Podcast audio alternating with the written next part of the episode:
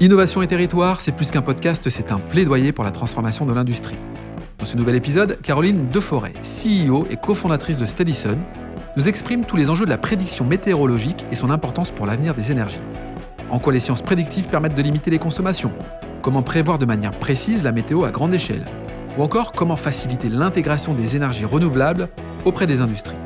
Caroline nous explique l'importance d'anticiper pour mieux consommer. Innovation et territoire, un format proposé par Schneider Electric.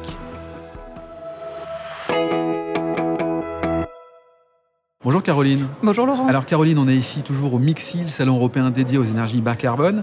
Un sujet qui te concerne toi aussi puisque tu es euh, CEO et cofondatrice de Steadison. Est-ce que tu peux nous en dire un peu plus sur euh, qu'est-ce que Steadison oui, alors Steadison, c'est une entreprise qui permet de faire de la prévision de production solaire, euh, c'est-à-dire d'anticiper quelles vont être vraiment la, prévision pour les prochaines minutes, les prochaines heures et les prochaines, et les prochaines journées mhm. euh, sur les grosses centrales photovoltaïques. C'est un peu du prédictif, c'est comme ça qu'on peut peut-être l'appeler, c'est ça? Oui, c'est ça, tout à fait. C'est vraiment prévoir ce qui va se passer. Alors tu me disais, c'est peut-être aussi la particularité que c'était le spin-off du CEA, le commissariat à l'énergie atomique et aux énergies alternatives, c'est ça? Tout à fait on est un spin-off du, CEA et de l'INES. L'INES, c'est l'Institut national de l'énergie solaire. Donc, c'est euh, le plus gros centre euh, français euh, qui permet de, travailler sur les énergies renouvelables. Ok, et donc de cette recherche est née une entreprise que tu représentes aujourd'hui Oui, c'est ça. Exactement. Ok, alors le cœur de ton sujet, c'est le prédictif, comme on vient d'évoquer. On parle de prévision météorologique, mais il ne s'agit pas uniquement de conseils, parce que chez Steadison, vous fournissez des solutions produits pour prévoir, évidemment, pour calculer et étudier la météo. C'est bien ça? C'est tout à fait ça. Alors, euh, en fait, on se base sur euh, différents modèles météorologiques, sur différents satellites, également sur des données sur site, par exemple, avec des images qui sont prises à partir de, caméras sur site. Et à partir de toutes ces, données, on va prévoir le futur et on va prendre en compte également euh, toute la, topologie de la centrale solaire.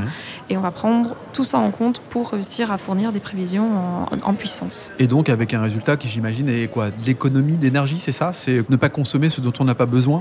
C'est pas tout à fait ça. C'est principalement surtout pouvoir stopper les groupes électrogènes quand il n'y a pas de risque de variabilité. C'est principalement ça. Donc c'est vraiment limiter euh, la consommation. Oui, c'est ça, limiter la consommation en stoppant les, groupes électrogènes dès lors où ils n'ont pas besoin d'être mis en route. Parce que pour bien comprendre euh, et se projeter un petit peu, on a un champ photovoltaïque pour être sûr qu'en cas de coupure, non pas en cas de coupure, en cas de nuage qui viendrait mhm. euh, couper finalement le rayonnement du soleil, il y a le groupe électrogène qui prend, qui prend la main. C'est ça l'idée?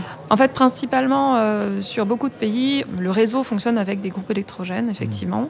Et lorsqu'on arrive avec du solaire, comme c'est une énergie qu'on ne peut pas piloter, et eh bien effectivement, on laisse des groupes électrogènes qui fonctionnent pour si jamais il y a un nuage dans le ciel. Donc même un jour de grand ciel bleu, euh, les groupes électrogènes fonctionnent, pour rien. Inutilement. Voilà, pour si jamais il y a un nuage alors, quand on pense prédiction, on pense, euh, je t'ai titillé un peu avec ça, euh, Météo France, mais ton activité finalement va plus loin parce que tu n'es pas simplement à dire il va faire beau à telle heure et, moins beau à, telle heure.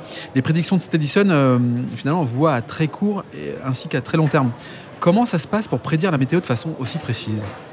Sur quoi tu t'appuies Alors déjà, on s'appuie sur euh, différents euh, modèles météorologiques. Hein, tu viens de parler de, Météo France, c'est un de nos fournisseurs parmi tant d'autres. Euh, on a actuellement 11 modèles météorologiques sur la France uniquement, par exemple.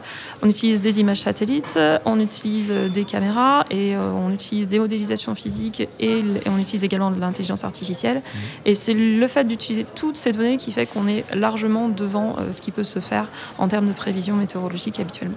Oui, donc tu garantis quelque part une fiabilité de l'information pour euh, ces industriels, pour ces, grands champs photovoltaïques qui sont, euh, euh, je dirais, au rayon de soleil près. quoi. C'est un, peu ça l'idée. quoi. Oui, tout à fait. On peut garantir actuellement des performances sur la prévision météo sur les prochaines journées. Alors, donc, tu travailles essentiellement au niveau de l'énergie solaire. Cedison est un prestataire de services. Qui sont les clients qui font appel à toi finalement? Alors nos clients, c'est soit des gestionnaires de réseau, soit des exploitants de centrales. Pour citer euh, quelques gros français, on imagine bien des NJ Total euh, ou Voltalia Urba Solar. On travaille également beaucoup sur, euh, sur l'étranger. Quand on parle de l'étranger, j'imagine que ce sont des pays avec un, un fort taux d'ensoleillement, évidemment, et où là, il y a des industries qui sont essentielles. Quel type d'industries peuvent être associées à ces champs photovoltaïques? Alors c'est carrément le gestionnaire de réseau en fait, donc finalement toute industrie qui, est liée au, gestionnaire de réseau. Donc euh, effectivement nous on travaille avec, euh, avec tout type d'industrie qui est connectée au réseau euh, énergétique. Caroline, euh, l'objectif de Steadison, c'est de faciliter l'intégration des énergies renouvelables au niveau des, industries. On le sait, l'objectif est au zéro carbone. Euh, concrètement, et surtout selon toi, comment va s'effectuer le passage des énergies fossiles ou nucléaires vers les énergies renouvelables? Alors, euh, moi, je pense que le, moyen, il a été d'ailleurs euh, explicité par RTE, entre autres, hein, euh, c'est de, réduire la consommation tout en ayant un mix énergétique en face qui permet d'être en phase avec la, consommation. donc, pour moi, ça passe par de, la consommation locale avec des énergies renouvelables locales. Et par exemple, si on est en Bretagne, on peut imaginer mettre de l'éolien. Si on est le sud dans la France, on va mettre du solaire. Hmm. Et il n'y a pas un type d'énergie renouvelable particulier. C'est vraiment le mix de toutes les énergies qui va permettre de vraiment avancer dans cette transition énergétique. Ouais, c'est ce qui ressort véritablement de ce mixi là, ce salon où vraiment tous les professionnels euh, évoquent ce, même sujet. Euh, un autre sujet est évoqué, c'est les usages. J'imagine que ta technologie répond aussi à un usage, non? Pas particulièrement pour le coup. Euh, non, non, moi c'est vraiment sur la partie solaire. Alors évidemment, il y a des choses qu'il faut bien avoir en tête. Hein, sur, on, revient sur ta question d'avant, c'est que si on a en face de nous une, industrie qui a besoin de, puissance la nuit, ça sert à rien de mettre du solaire bah en face. Ça paraît logique, mais en fait, personne ne le pense. Donc, euh, ça vaut le coup de le dire. Est-ce que euh, l'intelligence artificielle, la fameuse IA, là, fait partie de, tes champs d'action? Ça fait partie de mes champs d'action. Après, moi, je le, le sors pas comme une baguette magique. C'est vrai que c'est quelque chose qu'on a tendance à, sortir à, tout va.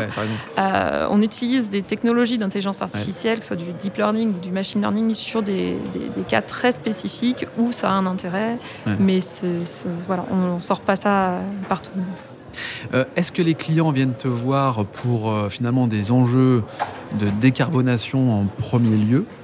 Ou est-ce qu'ils viennent te voir euh, Alors, vraisemblablement, tu me diras peut-être les deux, mais est-ce qu'ils viennent te voir pour les économies d'énergie qu'ils peuvent faire et donc les économies d'euros d'investissement qu'ils peuvent aussi effectuer alors nous, on, est utile en fait pour euh, surtout des économies euh, d'énergie, hein, mmh. euh, concrètement, que ce soit dans une phase avant projet pour dimensionner en fait les, projets, hein, dimensionner le stockage par exemple, ou que ce soit pendant le projet pour donc couper ces fameux groupes électrogènes, ce qui mmh. permet naturellement d'économiser de l'énergie.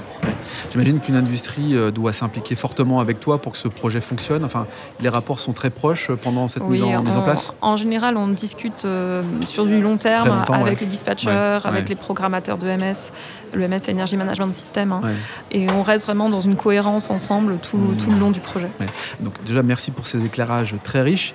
Est-ce que tu peux nous concrétiser un peu tout ce que tu viens de nous dire en nous donnant quelques exemples de projets réalisés par Steadison oui, bah, alors il y a un autre projet phare, hein, c'est sur l'île de, Tahiti. Donc euh, sur l'île de Tahiti, il faut voir qu'il y a actuellement 30% d'énergie renouvelable. Mhm. Ils ont en fait des générateurs qui fonctionnent au fioul lourd et ils ont euh, de l'hydraulique et de l'énergie solaire. Et, donc nous, euh, on leur fait des prévisions à 12 heures, ce qui leur permet de, décider combien de groupes électrogènes doivent être allumés en fonction du risque de la journée. Hein.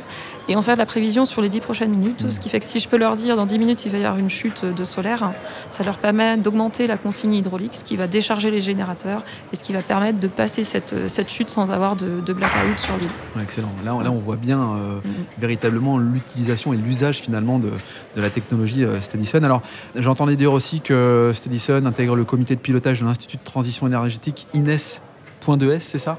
Inès 2S, oui, tout à fait. C'est quoi, ça Alors, c'est une ITE, effectivement. Donc, c'est un financement euh, public qui permet de financer des développements spécifiques sur euh, l'INES, donc l'Institut national de l'énergie solaire. Mhm.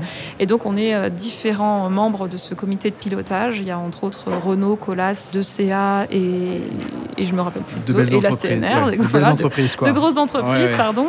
Et en fait, on travaille tous ensemble pour dire qu'est-ce qu'il faut développer conjointement à l'Institut national de l'énergie solaire pour accélérer effectivement cette transition énergétique.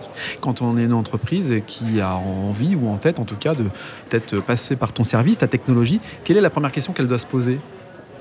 En général, les, personnes viennent vers nous parce qu'elles ont un problème.